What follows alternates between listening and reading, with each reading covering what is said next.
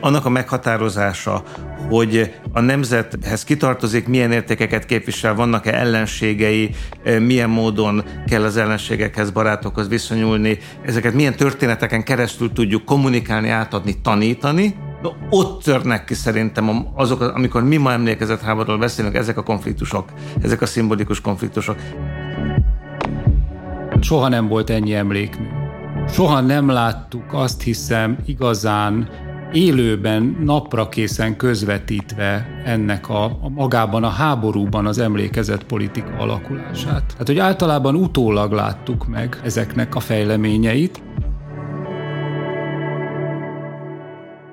Köszöntjük a Glossa Bölcsészettudományi Kutatóközpont podcast sorozatának hallgatóit. Az ukrán háború harci eseményei mellett egy másik szintéren egy szimbolikus mezőben zajlanak a történések, mégpedig az emlékezett politika terében. A felek emlékműveket tüntetnek el, vagy írnak át is újabbakat emelnek.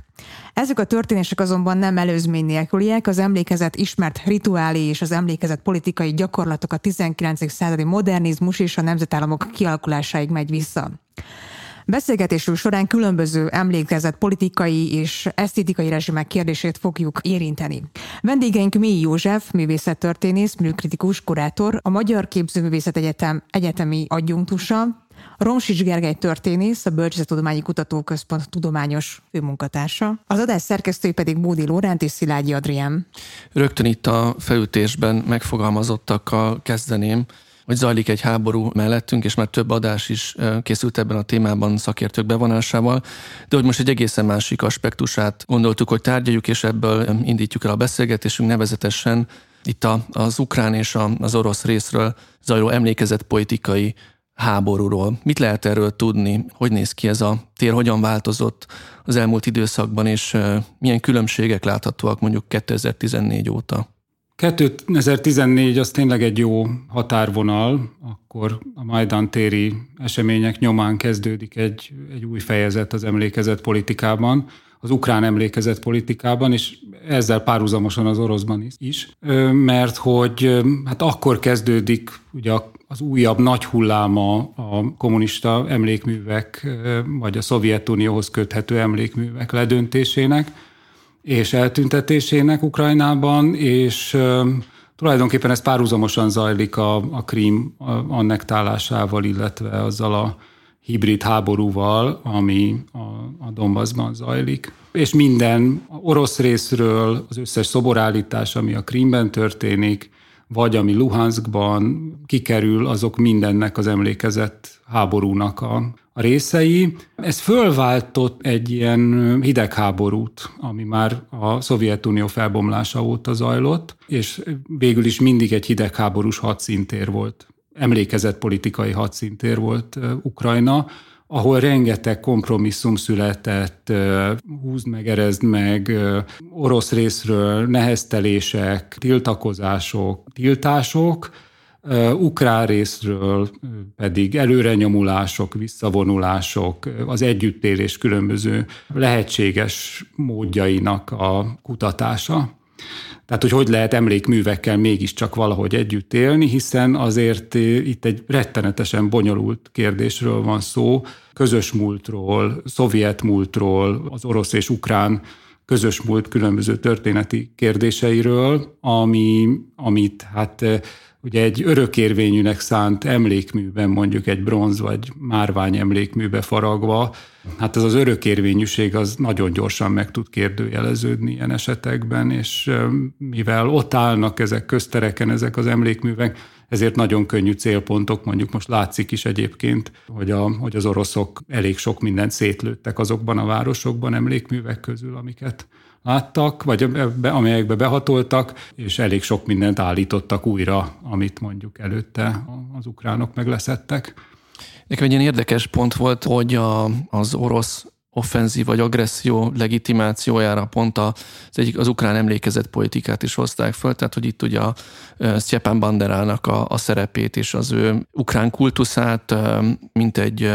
olyan okot, vagy annak bizonyítékát, hogy hát itt ugye nácik vezetik Ukrajnát. Hogyan tudunk ebben, ebből tájékozódni, tehát hogyan látszik ennek a, a valós helye az ukrán emlékezett politikában, mert nyilván ez egy orosz olvasat, ami feltételezhetően igazodik mondjuk így a, a politikai célokhoz. Ennek annyi rétege van, hogy itt nagyon sokáig tudnánk erről beszélgetni. A Bandera emlékművek, hogyha megnézi az ember a földrajzi eloszlásokat ugyanúgy, Ukrajnában, ugyanúgy, ahogy a,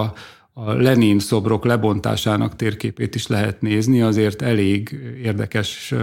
különbségeket mutat. Tehát az ország középső részén, illetve nyugati részén helyezkednek el a Bandera szobrok, a keleti részén egyáltalán nincsenek, és a, a Lenin szobrok lebontása is előbb történt meg a nyugati ország részben, és a keletiben pedig egyáltalán nem. Tehát egy őrületes különbségek mutatkoznak. Hogy egy ütköző zónában van, vagy hogy ilyen kelet és nyugat találkozásában lennének? Hát az orosz, orosz lakosság, a különböző településeknek a, az összetétele, de ez mindenhol látszik egyébként. Ugyanez a háború, hidegháború látszik azért nagyon sok volt szovjet tagköztársaságban, tehát mondjuk Lettországban is rendkívül óvatosan nyúlnak hozzá egy-egy emlékműhöz, ha egyáltalán hozzá nyúlnak, ugye azt hiszem 30%-os orosz lakosság mellett, és egy nagy hatalommal a szomszédban nagyon, nagyon nagy kérdés, hogy mihez mer az ember hozzányúlni, ugyanígy Észtországban is ez volt Tallinnban, tehát egy beláthatatlan következményekkel járhatnak a, a kis belenyúlások is.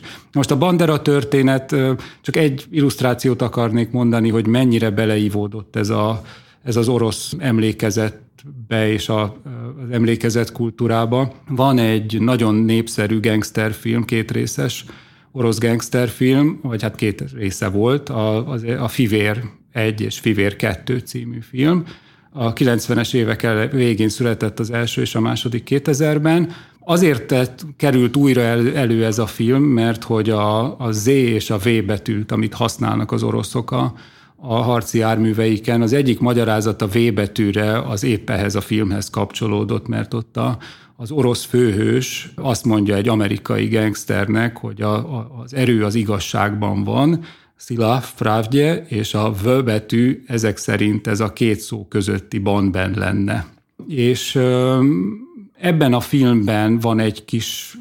nemrég néztem újra a második részt, és van benne egy ilyen kis belső poén, amikor Amerikában mennek az orosz gengszterek, és ott a repülőtéren találkoznak a, az ukrán mafiózókkal, és csak úgy oda bökik nekik, hogy ti banderisták vagytok, és aztán elszaladnak. Tehát, hogy ennyire beivódott ez a dolog. Ezen a szinten már, tehát egy nagyon populáris és nagyon mélyre szivárgó szinten ezek a mechanizmusok benne vannak. És közforgalmú. Ezért, közforgalmú, és ezért nehéz, hogyha az ember nem él ott, meg nem élte ezt végig, ezeknek az emlékműveknek a, a helyi értékét, akár kelet, akár nyugat-ukrajnában lemérni, és a mostani háborúban, valódi háborúban mondjuk az eltüntetésüket, vagy a, a felállításukat értékelni. Gergőt is bevonva a beszélgetés, most nyilván egy nagyon aktuális témától, az ukrán háborútól indultunk el, de hogy a, hogy a felvezetőben is elhangzott, ennek szeretnénk megtalálni a történeti gyökereit. Mikortól beszélhetünk? Van-e ennek kezdőpontja, amikor ez az emlékezett háború elindul? Európában, vagy esetlegesen milyen törésvonalak mutatkoznak már itt is egyébként kirajzolódott akár egy ilyen kelet-nyugati viszonylatban. Szóval talán ennél a pontnál kezdjünk el elindulni ebben a történetben. Én bocsánatot kérek azért, hogy eh, nem hogy az ókori görögöknél, de hát az ókori egyiptomiaknál kell kezdeni. Tehát az emlékezett háború, vagy az emlékezésnek a manipulációja, különösen a különböző rituális emlékezeteknek a manipulációja az egyidős az emberi civilizáció, vagy nagyon híres példa, amikor Hatshepsutot, a nevelő anyját, harmadik Tutmosis, vagy Totmész, eh, ki hogy hívja, lényegében leradírozza anya, a, hát ha nagyon, egyébként nagyon sikeres és nagyon hatalmas nevelőanyja halála után, hogy a saját fárai hatalmát megerősítse és megkérdőjelezhetetlenné tegye. De egyébként a, a görög-római antikvitásban, és különösen rómaiban is ismerjük a damnáció memóriének a kifejezését. Ez tulajdonképpen, amikor ez bizonyos értelemben a legsúlyosabb szimbolikus büntetés, amit egy lényegében hazaáruló, a közösség ellen vétkező polgár kaphat, amikor mindenhonnan eltüntetik ugye a nevét. De és itt, itt egy éles váltást és egy másfél-két két ugrást fogok most megkísérelni. Ezzel együtt én amellett kardoskodnék, hogy amikor mostani értelemben emlékezett háborúkról beszélünk, az feltételezi a modern nemzetnek a létét. Tehát az, hogy az emlékezetet manipuláljuk, és ennek a példáit az egész történelemben megtaláljuk pápáknál és Bizáncban, és mehetünk évről évre, és mindig megtaláljuk az emlékezet bűnözés instanciáit, kit törölnek le, melyik mozaikról, és akkor onnantól egészen kitűnik el Sztálin mellől a fotóról. De amikor abban gondolkodunk, hogy a társadalom, a modern társadalom megszervezésének létrejön egyfajta üzemszerű rendje, és e, ez a rend, ez a nemzet, ami egy integratív rend lényegében, de ezért erős határmegvonásokkal kitartozik bele, kitartozik azon kívül, és egyfajta hát elsődlegesség, néha pedig kifejezetten az abszolút identitás monopólium igényével jelentkezik a nemzet a saját propagátorain keresztül. Ebben a helyzetben annak a meghatározása, hogy a nemzethez kitartozik, milyen értékeket képvisel, vannak-e ellenségei, milyen módon kell az ellenségekhez, barátokhoz viszonyulni, ezeket milyen történeteken keresztül tudjuk kommunikálni, átadni, tanítani, No, ott törnek ki szerintem azok, amikor mi ma emlékezett háborúról beszélünk, ezek a konfliktusok, ezek a szimbolikus konfliktusok, ezzel a nagy társadalomszervezési korszakfordulóval jelennek meg a szintéren. És ebben az értelemben a, amivel itt szembesülünk, azok a megkésett és torlódott nemzeti fejlődési utak, amiket, ha van ilyen, hogy standard vagy királyi út Nyugat-Európában, ahol valamikor a koraújkor és a, az újkor során létrejönnek viszonylag kohézív területek, ami felett egy nagyjából erős központi hatalom megvalósít valamilyen fajta kormányzást, integrál, asszimilál, homogenizál, és keleten ehhez képest azt látjuk, hogy a határok mozognak, a, a szuverén hatalom széthull, változik, újra konstituálja magát, a nyelvhatárok elmosódottak, egymásba érnek, és szintén mozognak, gyakran ez a jellemzően egy tragikus folyamatot, feltételez valamilyen fajta társadalmi erőszakot, és ebben a helyzetben látjuk azt, hogy azok a fajta emlékezett harcok jellemzően a nemzet felkent papjai, tehát különböző jelentős kulturális politikai személyiségeknek a vezetésével folynak, gyakran kiélesednek, nagyon, nagyon gyakran politikai konfliktusoknak egyfajta szimbolikus rituális leképezését nyújtják. Hadd kapcsolódjak az elhangzottakhoz, én nem vagyok az ukrán történelmek semmilyen szinten szakértője, de nagyon érdekes párhuzamot vonnék. Romániában a dák római farkasoknak a felállítása elsősorban Erdély célozza, és nagyon gyakran vegyes lakosságú területeken van a legtöbb farkas. Miért? Mert van egy már megfelelően konstituált román nemzet, Egyébként, ha valaki a, a román nemzet nagy emlékműveit keres, az első világháborús emlékművek, a Diadalév, a Marasesti Mauzóleum, tehát ott megtörténik az első világháború után az első világháború való emlékezéssel, a modern nemzet szimbolikus helyének a megteremtése, azok, akik megszerezték Nagy Romániát. De Nagy Romániát meg kell emészteni. És ott e, ezek a fajta standard szoborállítások ennek a, az expanzív nacionalizmusnak a jelei. Még keletebbre, ha megyünk Ukrajnában, nekem azt üzeni, amit elhangzott az imént Józseftől, hogy ott ha a Bandera szobrokat Nyugat-Ukrajnában állítják, tehát ahol neki tulajdonképpen a kultusza, a beágyazottsága van, az azt jelenti, hogy a, a nemzet még ott most konstituálja magát, és azt, hogy majd keletre képes lesz-e kiterjeszteni a saját kulturális vonzerejét, azt a zónát, amiben létrehozza a maga identitását, függetlenül, hogy ezt mennyire nyitottan, integratíve, vagy éppen asszimilációsan teszi. Még egy következő lépés lenne, és valószínűleg itt, itt a torlódottságnak egy, egy különleges példája, amikor, amikor párhuzamos nemzetépítések vetélkednek egy olyan terület felett, aminek hát a, a történeti sorsa ha valaki megnézi az elmúlt 200 év történetét, alig ha dőlt el, és ez csak egy nagyon apró példát, hogy ennek a gyökerei hova nyúlnak vissza. Javítson majd kitanár, vagy javíts kitanár úr, hogyha rosszul mondom, de nekem nagyon régen az maradt meg, hogy Gogol, aki, aki, ha jól tudom, az ukrán területről származott, oroszul írt, de, de egy picit talán kettős identitása is volt. A Tarasz Bulbának volt egy eredeti befejezése, de ez már a cári Oroszországban sem jelenhetett meg, hanem egy másik befejezés kellett, amikor halála előtt, ha jól tudom, a cárhoz vagy ö, fohászkodik, és talán a magyar kiadásban talán az eredeti volt már az én koromban, de ott volt mellette egy, egy, egy megjegyzés, hogy a, hogy a, az, az eredetileg úgy jelenhetett csak meg Oroszországban, hogy az, a kozák hősnek, akit a galád lengyelek éppen megégetnek, még az utolsó erejével a cárt kell segítségül hívnia. És ez is mutatja azt, hogy igen, ez, ez is egy ilyen a nemzetépítéssel összefüggő emlékezett háború, ahol hát az egyik nemzet identitása maga a tét, és ez egy, ez egy azért a legszélsőségesebb formája tegyük hozzá még az emlékezett háborúknak is. Igen, hát most mindent, mindent érdemes újraolvasni és újra nézni nem csak Gogolt, hanem mondjuk hát elsősorban Solohovot például. Tehát a Csendes Donnak a, a történelem messze nyúló gyökereit bemutató részei, ott a kozákok családjai, szokásai, erkölcsei, emlékezete, tehát hogy az hova nyúlik vissza, vagy mondjuk a, a mostanában Nikita Mihalkov korábbi filmjeit újra nézni ebből a szempontból, hogy ott mondjuk, hogy hogy jelződik már előre. Múltkor a, a Hetényi Zsuzsának volt ezzel kapcsolatban egy jó, nagyon szép interjúja, egy nagyon jó szövege ezzel kapcsolatban, hogy hogy látjuk utólag már, hogy mi volt benne, amit eh, ma már tisztán látunk, és benne volt az ő eltorzult világában, vagy hát Mihalkov eltorzult világában, már ott voltak a jelei, mondjuk a csalók a napfényben, vagy sőt, még az etüdő gépzongorára végén is ott vannak ezek a eh, kis magvacskák, amik most arra eh, kinyíltak. Úgyhogy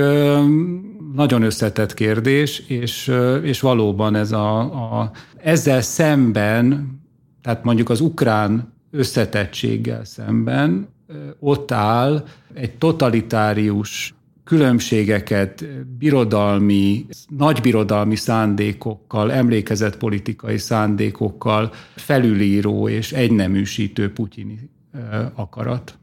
ami nagyon-nagyon erősen tükröződik az elmúlt évek emlékműállításában. Tehát ez az egyfajta történelemkép, ami a Krímben felállított szobrokban, de akár Oroszország többi részén az állam által e, állított szobrokban e, a birodalmi kontinuitást e, próbálja meg súlykolni. De ez a fajta expanzió, ez igazából nem most kezdődött, azt hiszem az egyik cikketben is olvastam, hogy például a, a szovjet hősi emlékművek felújítása, vagy tehát, hogy a, a tulajdonképpen a nyugat-európai, vagy, vagy Európa másik felén lévő emlékezeti jelenlétnek a fenntartása és prolongálása azért szintén egy most már egy 2005-től induló program talán, ugye? Tehát, hogy, hogy ennek van egy, hát most már azt mondom, történetisége, vagy, vagy, vagy kezd lenni. Igen, tehát, hogy sokkal korábban ezekből olvasva én is néha verem a fejemet a falba, hogy sokkal korábban le lehetett volna olvasni mindenféle szándékokat, vagy sokkal tudatosabban lehetett volna leolvasni. Hogy ez 2007-ben kezdődik, és, és abból az alapgondolatból indul ki, ami újra és újra előkerül, hogy, hogy a nyugat támad rá, támad rá a szeplőtelen Oroszországra, és végül is ez mind reakció arra, amit uh, itt látunk, ezt állítja a putyini narratíva. Ugye itt is arról volt szó, hogy a nyugat által befolyásolt Lengyelország, Ukrajna, részben Magyarország is a 2000-es években Csehország és Szlovákia megpróbálta eltörölni a, a szovjet múltnak a, a, az elemeit, amelyek hát ilyen szent temetői jelekként vannak a városainkban és azok határában a második világháború óta, és erre volt egy reakció, hogy, hogy akkor ezt mind ki kell erősíteni, és újra kell írni szinte, mintha újra tetoválnánk ezeket az elhalványuló jeleket. Ugye ennek a Budapesten a legerősebb jelzése az a Fiumei úti temetőben a szovjet parcella felújítása volt, amit Putyin 2015-ös látogatására készítettek el, ahol ugye átíródott, akkor volt belőle egy komoly ügy is, hogy átíródtak az 56-os emlékművek, illetve nem átíródtak, hanem épp, hogy megerősítették és kiaranyozták, hogy az ellenforradalom áldozatainak állított sírokról van itt szó, amit aztán hát egy ilyen éjszakai akció során különösebb hírverés nélkül aztán sikerült átfaragni az 56-os események áldozatainak feliratára, ami egy elég furcsa azért, hogy ez került ki végül is, és ez van most jelenleg a Fiumei úti temetőbe, de ezt sehol nem hirdette senki. Az jutott még eszembe így ennek kapcsán, hogyha még tovább zoomulunk akár Európán kívül is, hogy maguk ezek a expanziók, de hogy nem csak az expanzió, hanem a átírások, szobordöntések, tehát hogy a világon is megfigyelhető általános tendenciáként, hogy, hogy, hogy nem csak a politika, hanem az emberek is hozzá szeretnének ehhez szólni, tenni. Mi az, ami megfigyelhető akár világszinten is ebben az emlékezett háborúban? Megkockáztatnám azt, hogy eh, nyilván kivételek mindig vannak, de az em, a különböző emlékműállításoknak a társadalmi dinamikája elég jól tükrözi azt, hogy a társadalom maga mennyiben van egy ilyen eh, norming-storming, vagy éppen egy, egy performáló szakaszban. Hát Gramsciánus hallgatók kedvéért újra fogalmazva, mennyire beszélhetünk valamilyen fajta politikai társadalmi hegemóniának a, a működéséről, egy, egy kohézív, integrált társadalomról, ahol a, az alternatívák esetleg kapnak e, bizonyos helyeket, de érvényesül egy fősodor, vagy éppen ezeknek a, az újratárgyalása zajlik. Egy konkrét példával ezt hadd illusztráljam, egész Európa megbojdul az első világháború után. Hogy hogyan bojdul meg, az nagyon változó. Nagy-Britannia egy végletes példa ilyen szempontból, ott ugye békés társadalmi vita zajlik, de nagyon intenzív, ahol a veteránok, az özvegyek adott esetben összeütköznek a, konzervatívabb felsőbb osztályoknak a képviselőivel, hogy milyen emlékmű legyen, mit ábrázoljon, és hogyan nagyon jó munkák születtek arra, hogy hogyan lopja be magát a brit ikonográfiába a szenvedő katona. És ilyen értelemben az, hogy a, a háború egy tragikus esemény volt, nem feltétlenül egy dicsőséges esemény. A más országban más látunk, ahol élesebb a társadalmi konfliktus, Olaszországban, Németországban, ez emlékművekben is megmutatkozik, harcias emlékművek, aminek befele szól az üzenete nagyon gyakran készülnek. Magyarországon szerintem nagyon érdekes a helyzet. A 20-as években még van egy viszonylag tágabb ikonográfia. Nekem meggyőződésem, hogy a régi függetlenségi, tehát a Károly Mihály párti városokban, Tiszántúlon, egyszerűen több sebesült katonát látunk, ehhez képest vannak heroikus emlékművek, aztán a 30-as évekre minden minden egységesedik, többé-kevésbé. Egyébként kiváló esettanulmány van a, arról, hogy Bulgáriában mi történik a Stamboliszki féle agrárius kísérlet után a különböző autoriter diktatórikus rendszerekben, nagyon hasonló, mint Magyarországon. Tehát azt látjuk, hogy ahogy szilárdul meg a hatalom, vagy ahogy valamilyen társadalmi konszenzus sikerül kidolgozni, akkor beáll, beáll egyfajta közéleti termelése az emlékeztetésnek, és ez, ennek részeként az emlékműveknek, ahol pedig a, a, a társadalmi vitáknak, vagy akár párhuzamos társadalmi emlékezeteknek, hideg polgárháborúknak a, a korszakát éljük, ott ezek jellemzően szintén megtalálják a, a kifejeződésüket. Úgy gondolom, hogy ez, ez egy általánosan elmondható dolog, és ehhez jön hozzá az, amit kollégák emlékezett boomként szoktak emlegetni, és ami az elmúlt pár évtizednek egyfajta állandó jelenségként színezte tulajdonképpen azt, hogy az emlékezett társas emlékezés és emlékeztetés hogyan alakult egész Európában és bizonyos a nyugati világban. Ennek jellemzője nem csak az, hogy ki újultak emlékezetviták, ez is igaz. Gondolatunk például a amerikai polgárháború déli oldalán, tehát a rabszolgatartó oldalon harcolt tábornokok szobrainak a kérdésére, és sok másról is. Tehát az is igaz, hogy a viták is kélesedtek, de emellett egyszerűen a termelés mennyisége is látványosan megnőtt számos helyen, és ennek egy magyarázata az... Bocsát, mire gondolsz? Tehát, hogy ez a termelés mi, mi, miben manifestálódik? Ez most konkrétan a szoborállításokra gondolsz? Különböző emlék. Nem, vagy, nem, vagy is ugye nagyon sokféle... A szobor, a, nem is használom a szobor kifejezést, mm. mert nagyon gyakran ezek nonfiguratív vagy egyéb módon olyan mnemonikus köztéri mm. jelek, tehát amik valamilyen módon az emlékeztetés szolgálják. És egy konkrét példát hadd hozzak. Németország esetében ugye nagyon az első holokauszt emlékművig is nehéz eljutni, de amikor az már megvan, akkor tulajdonképpen a 80-as, 90-es évek társadalmi vitái nyomán elért emlékezett politikai konszenzusból szinte következik, hogy ezt további emlékműveknek kell követni, melegeknek, romáknak,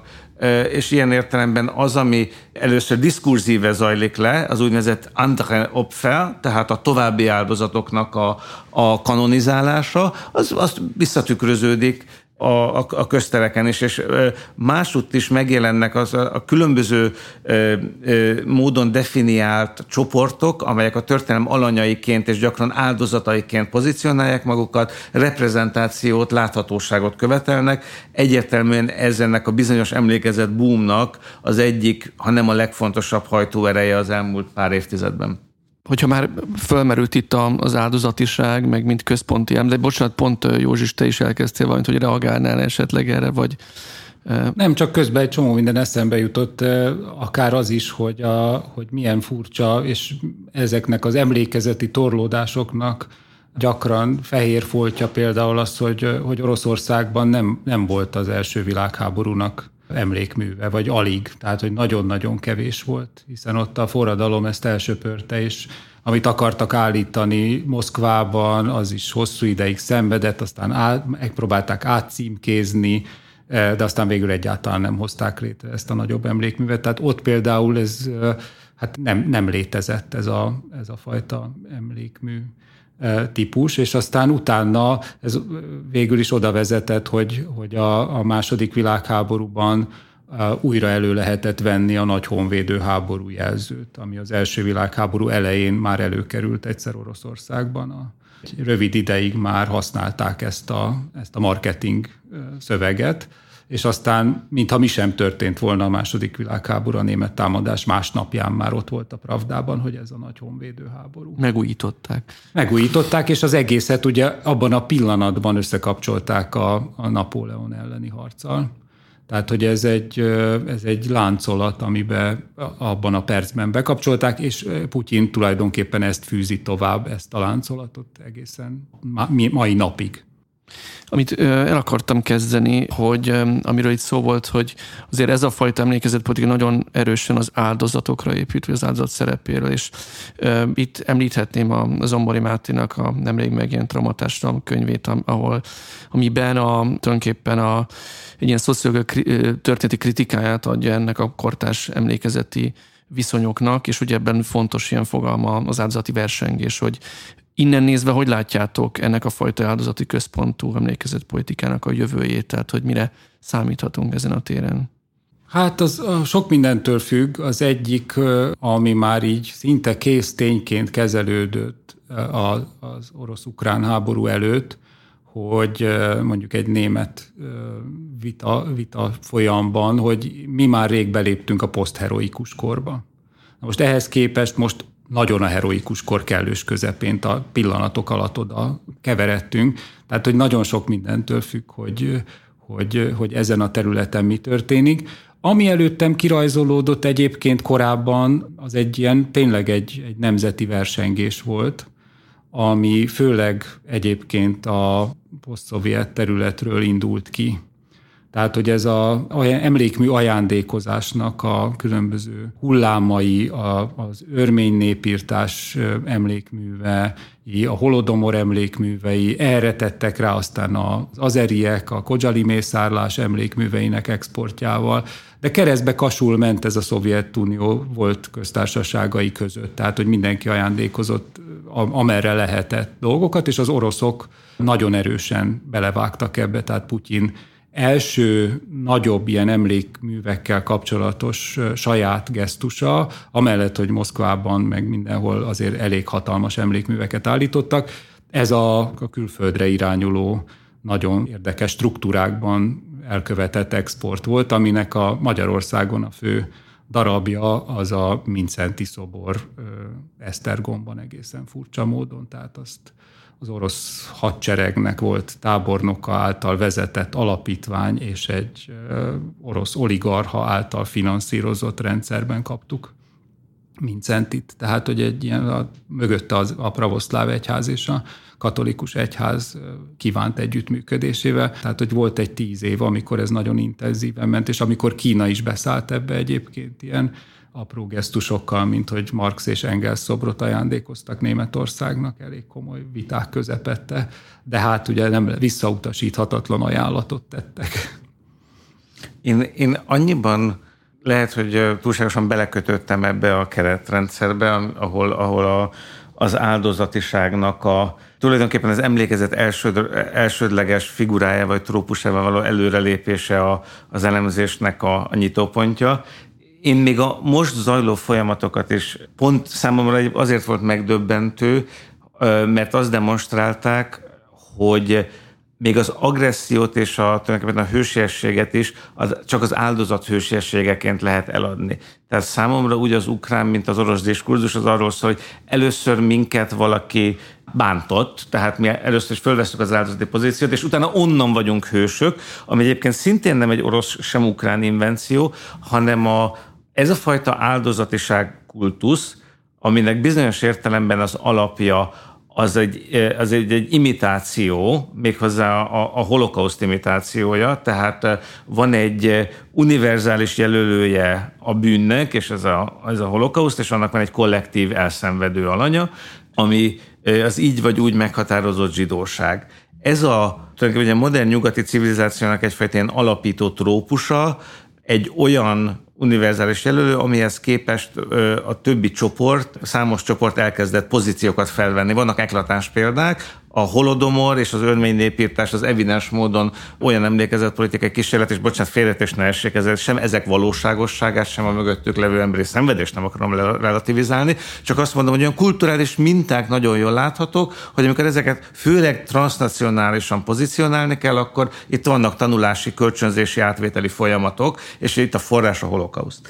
de itt nem áll meg az egész, ugye itt különböző módokon ez még ennél sokkal tovább szivárog. Egy nagyon érdekes kölcsönhatásba került a posztkoloniális gondolatokkal, ahol tulajdonképpen az Európán kívüli hatalmi asszimetriáknak más jellegű eredményeként bekövetkezett szenvedések és népírtások áldozatai jelennek meg, és fura módon ez az egész az elmúlt 10-20 évben még egy réteggel elkezdett fokozatosan gazdagodni. Nem azt mondanám, hogy ennek van egy forrás, hanem azt mondanám, hogy több párhuzamos helyen beindultak azonos irányú folyamatok, és ennek, ez annak a felismerése, hogy az áldozatokat nem szabad megfosztani az agenciától, nem szabad azt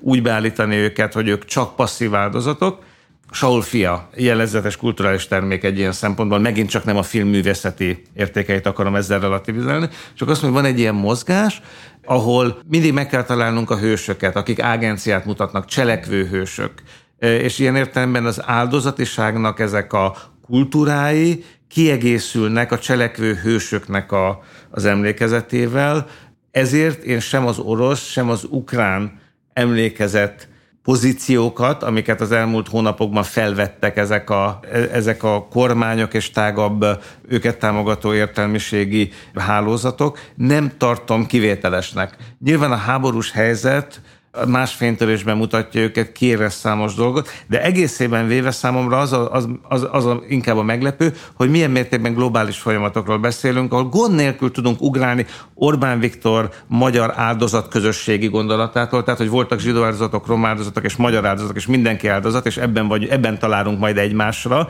Innentől kezdve mondjuk afrikai szenvedéstörténetek, észak-amerikai emancipáció történet, univerzális holokauszt emlékezés ezek között rengeteg az átjárás, nagyon sok a, a tanulás, a, a transnacionális kulturális transfer. Azért ez mégiscsak különleges, hogyha így most jobban belegondolok, ez a mostani, amit látunk az orosz-ukrán háborúban, mert abból is következően, amit mondtál a, a, a termeléssel kapcsolatban, tehát soha nem volt ennyi emlékmű. Soha nem láttuk azt hiszem igazán élőben, napra készen közvetítve ennek a, a magában a háborúban az emlékezett politika alakulását. Tehát, hogy általában utólag láttuk meg ezeknek a, a fejleményeit, és az pedig már kicsit, nem kicsit, hanem nagyon hátrébb nyúlik ez az áldozatpozíció, vagy visszafelé a történelemben a, a, a holokausztnál, ha csak egy picit megyünk vissza, vagy a, csak a, a szovjet emlékművek Magyarországon vagy Kelet-Európában, amit más a határokon túl felállítottak, ott mindig ott van ez, a, ez az áldozati alkú. Mindegyikben benne van. Tehát a, magában a felszabadító szóban is benne van. Tehát, hogy a, a, a magyar nép áldozatként szerepel, ezt kínálják föl az emlék emlékművek maguk a szövegeikkel, titeket leigáztak a, a, a nácik, mi pedig felszabadítottunk benneteket, ti tisztán áldozatok vagytok.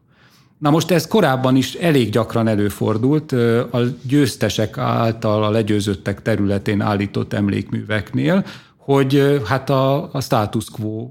miatt olyan emlékműveket állítottak, amelyben nem az volt, hogy nem tudom én átszúrtam a, az ellenséget, és, és aztán ott fekszik örökre, hanem valahogy megpróbálunk majd valahogy itt közösen létezni, vagy veletek, hogyha nem írtottuk ki teljesen azt, aki ott volt. Szóval ez, ez egy messzire visszanyúlik, de ez a mostani a, a hősökkel, áldozatokkal, emlékezeti reakciókkal egyáltalán egy nagyon, egy globális világban, egy percenként Twitteren reagáló világgal ez nagyon más, mint, mint bármikor korábban, azt hiszem.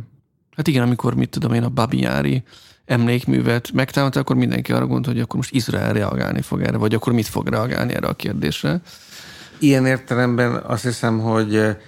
még sokáig fogjuk ezt vizsgálni, mert biztos, hogy a technológia miatt az, hogy találkozik egy valódi háború, egy politikai küzdelemmel, egy emlékezett politikai harccal, és mindez valós időben zajlik, ezt én is aláírom, hogy ilyet talán még nem láttunk. Én az alapvető struktúráknál kardoskodnék amellett, hogy nem, nem annyira regionális sajátosságok magyarázzák, hanem a, ennél nagyobb trendek és bizonyos regionális sajátosságok, torlódottság, etc., amiről már beszéltünk. De még egy dolgot felvetnék. Magamra vállalva esetleg annak a,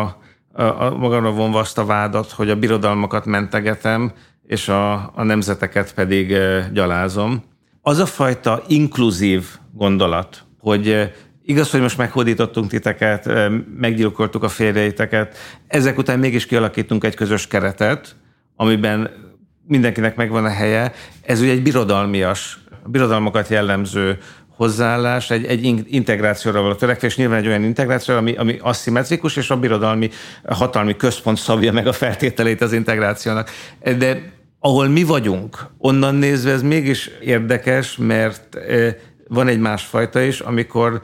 sajnos egy zéró összegű játszma vagy konfliktus alakul ki, ahol mondjuk két versengő nemzet, amely valójában még félsz, néha még mondhatja is azt, hogy integrálni szeretné a másik nemzet egyes elemeit, úgy, hogy azok megőrizzék saját jellemzőket. Ezért lényegében mégiscsak arról van szó, hogy szimbolikusan teret kíván foglalni, és ezt meg kívánja alapozni, és ott olyan fajta konfliktusok tudnak kialakulni, amelyekben a, ez a, ilyen szimbolikus alkuk még nehezebben képzelhetők el. Itt nem csak a mondjuk a román-magyar emlékezetnek a sajátos rugalmatlanságaira, kölcsönös kétoldalú rugalmatlanságaira utalnék ilyen szempontból, hanem például tőlünk délre, a délszláv emlékezet, ugye szintén nyilván közelmúltbéli háborúkkal terhelt, rendkívül kizárólagos jellege az, ami emlékeztet arra. Ebből gondolhatnánk akár arra is, hogy akkor a birodalmi megoldások azok mindig jók. Nyilván ezért ez is elsértett lenne, tehát azt hiszem, hogy nincs általános szabály, de jellemző mégis az a birodalmaknak a működésére, hogy felkínálnak egy ilyen fajta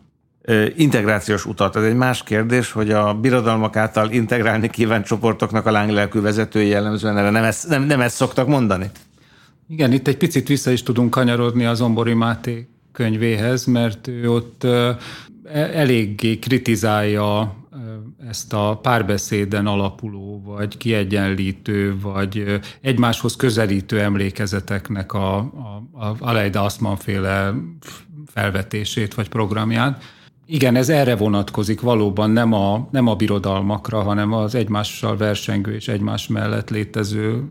hasonló erejű nemzeteknek a, az esetleges kibékülésére, és ugye az Ombori Máté azt mondja, hogy ez, ez egy illúzió, tehát nagyjából erre, erre hivatkozik. Én meg azt gondolom egyébként, hogy, hogy bármennyire illúzió, nem nagyon tudunk jelenleg jobbat. Tehát, hogy ha ezt elvetjük, akkor nem marad a kezünkbe semmi, hanem maradnak a, a mondjuk a zsáner szobrok, vagy a, a semmiségek, amikkel töltjük a, a, a tereinket, vagy azok a csoportok fogják megtölteni a tereket, akik hangosabban követelik a, a saját emlékezetüknek a nyilvánosságát. Én, én annyiban védeném a Mátét, hogy szerintem addig a pontig igaza van neki, hogy amikor van egy emlékezet, amely hordoz bizonyos megpróbáltatásoknak a lenyomatát, erőszaknak a lenyomatát, annak az emlékezetnek egyfajta megcsalása azt várni tőle, hogy akkor most azok ezért relatív, relatíváljuk ezeket, és nézzük meg másokat, és ő, ő szerintem ennek az impozíciója ellen van, ha, ha nyilván nem idegen tőle sem az a gondolat, hogy az emlékezetek legyen, lehetnek többdimenziósak, amik, amik adott esetben az elkövető örökségeket is tudják akkomodálni valamilyen módon. Az a fajta rendszer, amiben túl kéne lépni mindenen, valójában Rösszantiman szül. Szerintem Máténak ez, ez egy nagyon fontos érve, és a könyvén több tanulmányában, a könyvében több tanulmányban megjelenő gondolata, amit kitágítva, azért egy picit játékba hoznám az egyik legfontosabb munkának a címét ennek kapcsán, amit a modern emlékezetről szerintem írtak, 15 oldalt ennél hogy mondjam, fajsúlyosabbat nehezen tudnék elképzelni. Stefan Tröpsnek 2000, német történész 2005-ben jelent meg, nem akarom rosszul idézni a címét, de szerintem Holocaust versus Gulag, vagy Gulag versus Holocaust című tanulmánya, amiben felhívja a figyelmet, hogy egyfajta emlékezett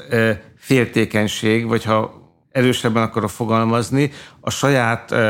politikai közösség ontológiai fenyegetettség érzete van kialakulóban Kelet-Európában, tehát mondjuk egy lett magyar történelmi emlékezet képviselői, hordozói érzik magukat fenyegetve, mert olyan emlékezet alkukba vélik magukat belekényszerít szereplőnek, amelyeket nem, nem ők határozzák meg a, a, a kereteket. Konkrétan itt arra gondolok, hogy a, az egyik totalitarizmus, a keleti totalitarizmusnak az emlékezet, az olyan mértékben másodlagossá egyfajta utógondolattá vagy lábjegyzetté válik a nyugati totalitarizmus, tehát a nácizmus emlékezetéhez képest, nyilván negatív emlékezetéhez képest, amelyben ők a saját szenvedés történetüket nem tudják megtalálni. És míg Nyugat-Európában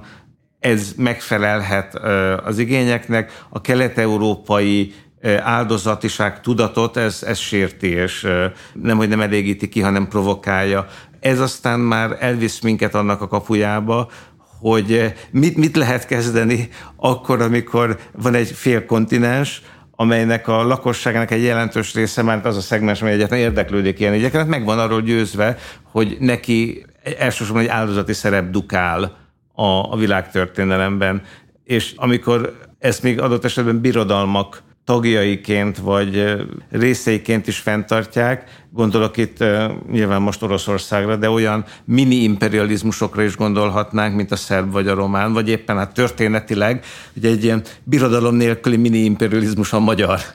mint, egy, mint egyfajta ugye, Trianon utáni kontrafaktuális imperializmus.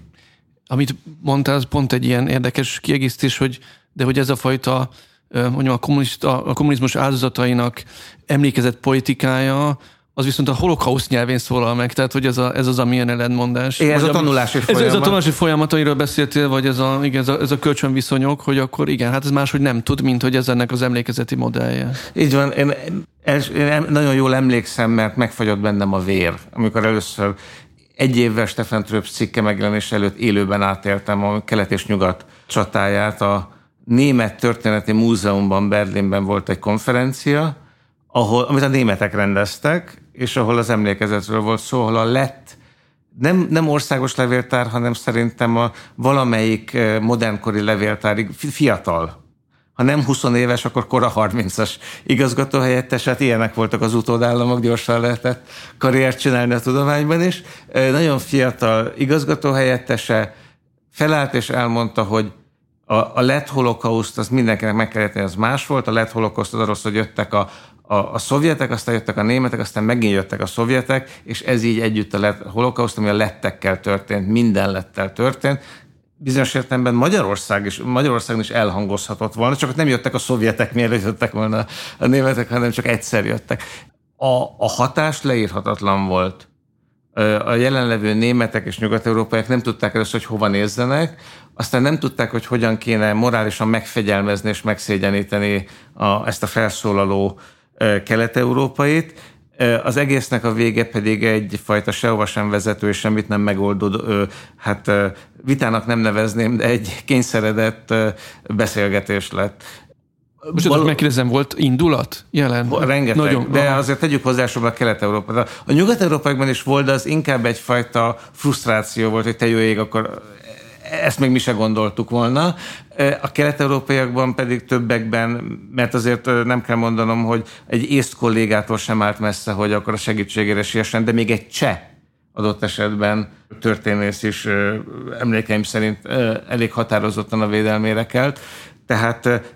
ott, ott egy pillanat alatt amúgy öltönyös, jól nevelt emberek között ki tudtak épülni ezek a frontok, és ez még azelőtt volt, ezt hagyd tegyem hozzá, hogy olyan 2006 héttel beindult volna ennek az európai parlamenti politikába, és általában véve az európai politikába való bevitele és magasabb szintre emelése, amiben körülbelül azt mondom, hogy 2006-tól kezdve van egyfajta projektje, a különböző kelet-európai pártoknak, hogy a saját párt családjaikban és az Európai Parlamenten elfogadtassanak kiegyenlítő jellegű döntéseket, és az Európai Parlament több ízben, ezért meg, talán meglepő módon, de e, foglalkozott és határozottakat hozott arról, hogy a kommunizmus áldozatait nem szabad bagatelizálni például. Hát nálunk, hogyha ennek mondjuk a, az emlékművekben tükröződő képét nézzük, akár Budapesten, akkor hát korán sem a differenciálódás és a kiegyenlítődés felé mutat a, a, a kép. Tehát, hogyha csak mondjuk a, ha arra gondolunk, hogy a, a, a holokausztnak a legfontosabb emlékműve az ugye Power Gyulának és John Togálynak a Cipők a Dunaparton című alkotása mondjuk jelenleg Magyarországon, az egy magánkezdeményezés volt. Tehát, hogy éppen, hogy csak kapott támogatást, és aztán valahogy az állam elfogadta, hogy létezik egy ilyen emlékmű. Ugyanakkor pedig a, a német megszállás áldozatainak fel nem avatott emlékműve, ott pedig valójában hiányzik a holokauszt témája a német megszállásból. Tehát, hogy óriási hiányokkal, hiányok mutatkoznak. A, azt gondolom, hogy egyébként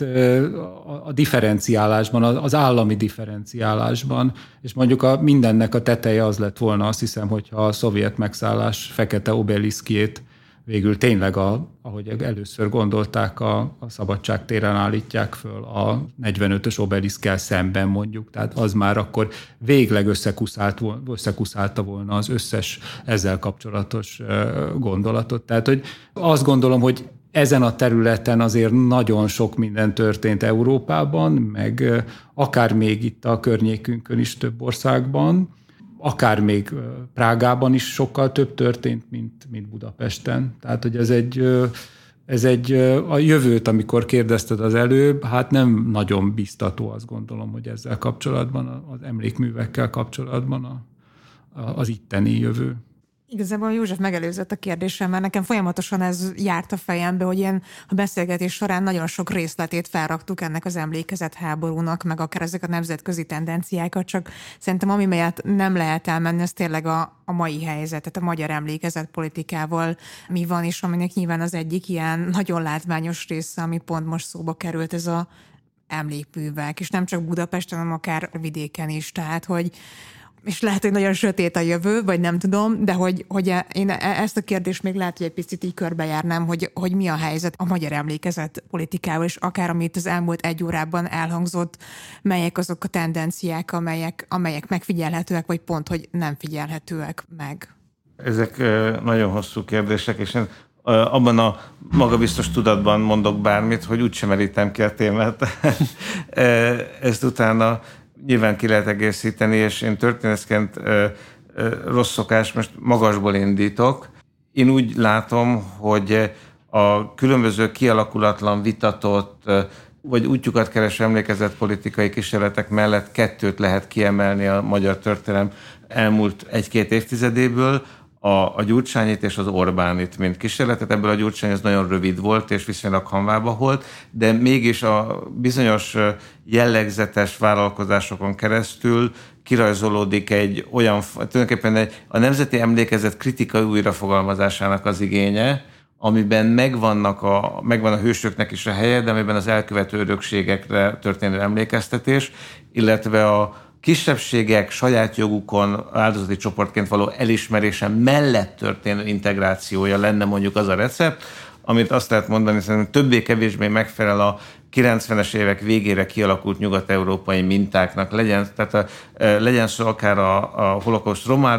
emlékművének a, az elképzeléséről, legyen szó az 56-os e, emlékműről, az Auschwitz-i magyar kiállítás, ami egy korábbi, nyilván egy hosszabb folyamat, de mégis az bizonyos értelemben a terrorházára adott válaszként is pozícionálódik a, annak a 2000-es évek elején történő átdolgozás, amiben az elkövetői csoportoknak az összetettség és a magyar részvétel megjelenik. Ez egy kisebb. A, na, a nagyobb,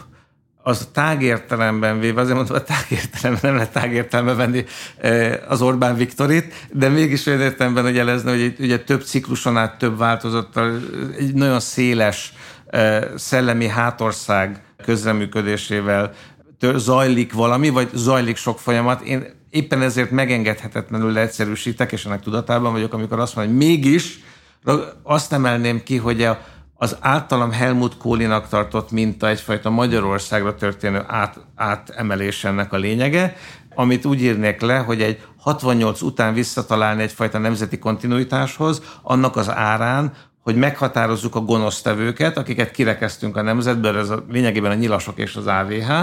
és ezek, ezek, ezeknek a kirekesztése mellett, akik egyébként nagyon kényelmes módon a külső imperializmusoknak a kiszolgálói egyébként is, tehát őket egyfajta történelmi véletlenként, ahogy a kóli emlékezett politika a nácizmust egyfajta történeti kisiklásként értelmezi, úgy a magyar totalitarizmusokat is akként értelmezve megmenteni bizonyos értelemben a, a nemzetet a kontinuitásnak. Lásd, állítsuk helyre a Kossuth teret 44 februári állapotában, ez a, ez a logika nem eltagadni kívánja a szenvedéseket és az áldozatokat, hanem tulajdonképpen egységbe foglalni és mindenki szenvedés közösségét megalapítva, ahogy ez történik egyébként Helmut Kohl személyes emlékezett történeti projektjével, a Neue Wache épületével Berlinben is, ami az utolsó olyan német második világháborús áldozati emlékmű, ahol a német áldozatok és a zsidó áldozatok és minden áldozat egymás mellett jelenhet meg. De míg ezt a világ ném, hogy mondjam, Helmut Kohlnak a 90-es évek elején, miután éppen sikeresen levezényelt egy békés német újraegyesítést,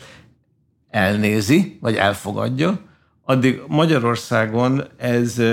20 évvel később más megítélés alá eső kormányzattal és egy más nemzetközi kontextusban már, már, már nem igazán működik. És egyébként szerintem itt térünk el oda, ahol most vagyunk a magyar emlékezetpolitikában. Egy szerintem egyébként nagyon élénk társadalmi szcéna, ahol a grassroots emlékezet gondozásnak ezer millió példáját tudnánk mondani, a hosszú lépéssétáktól kezdve, bármi mást, ami nagyon nyugat-európaias, nagyon korszerű, nagyon sok perspektívát mutat fel, és egy, szerintem emellett kardoskodnék, nem ezt szoktuk mondani, tudom, hogy eltérek a, a konszenzustól, de mégis egy, szerintem egy zavarban levő hivatalos emlékezet, amely megvalósította nagy projektjeit, de, de ezzel a, nincs lezárva, mert az origót, a modern emlékezet, a modern európai emlékezet origóját, a holokausztot még mindig nem tudta értelmezni, és a sorsok házának a kérdése mutatja ennek a bizonyos értelemben emészthetetlenségét. Ma már én nagyon kíváncsi vagyok, hogy milyen fajta nyugvópontra fog ez kerülni, ha, ha fog kerülni. Olyan értelemben szerintem is előttünk van még egy nagy kiegyensúlyozódás, vagy rendeződés, hogy azt a rengeteg munkát, amit helyi kutatók, iskolás csoportok, aktivisták elvégeztek, azt elő vagy utóbb a hivatalos emlékezetnek meg kell kezdeni visszatükrözni és nem tudom, hogy ez, ez, ez mikor és hogyan fog megkezdődni, ez biztos, hogy előttünk áll. Ezzel együtt én sokkal törékenyebbnek és kevésbé magabiztosnak látom a magyar hivatalos, hivatalos magyar emlékezet politika állapotát, mint azt a legtöbbször szokás leírni. És lehet, hogy nincs igazam. Azt gondolom egyébként, hogy ez a, a kólféle példa szerintem nagyon jól ráolvasható a mai magyar helyzetre is. Tehát, hogy valóban és akár még pozitív olvasata is lehet a jövőre nézve. Mert hogy ugye az se volt egy nagyon bizonyos, biztos lábakon álló elképzelés, amit ott a Stölzl és Kohl kidolgoztak azzal kapcsolatban, és ugye ezt mutatja az is, hogy végül is az áldozatok, a, háború és az önkényuralom áldozatai mellett mégiscsak oda kellett rakni a Weizsäcker beszédnek egy bizonyos változatát, és az áldozati csoportoknak a neveit oda kellett rakni a, a bejárathoz, bár Kohl ezt eredetileg nem nagyon akarta, de hogy utána végül is ennek a kritikájából, főleg a kozellek féle kritikájából nő ki egy teljesen újfajta emlékezetkultúra, köztéri emlékezetkultúra, ami már számol az áldozati csoportokkal, ami lehetővé teszi közvetve azt, hogy állami támogatást kapjon a nagy holokauszt emlékmű, ami szintén civil kezdeményezésre indul. Tehát azt gondolom, hogy, hogy itt ugyanazok a lehetséges, hogy ugyanazok a, a bizonytalanságok, nagy magabiztossággal előadott emlékezetpolitikai nagy tervek és megvalósított egyes terek vannak, Kossuth tér, meg Szentgyörgy tér, meg nem tudom micsoda, de emellett ott vannak valóban ez, amiket említesz, ezek a, a kisebb civil kezdeményezések, amelyek ellenhatásként vagy ellenpontként akár még hát a, valamilyen elképzelt optimista jövőképben akár még köztérre is kerülhetnek. Illetve nekem azt vetíti előre azt, hogy ezekkel nem csak történészeknek vagy szakembereknek van dolga, hanem hogy, hogy min, mindenkinek, vagy hogy ezen mindenkinek kell dolgozni, vagy hogy ez egy aktív szereplést feltételez a társadalom részéről. Legalábbis nekem ez az üzenete. Köszönjük szépen Köszönjük akkor a meghívottainknak.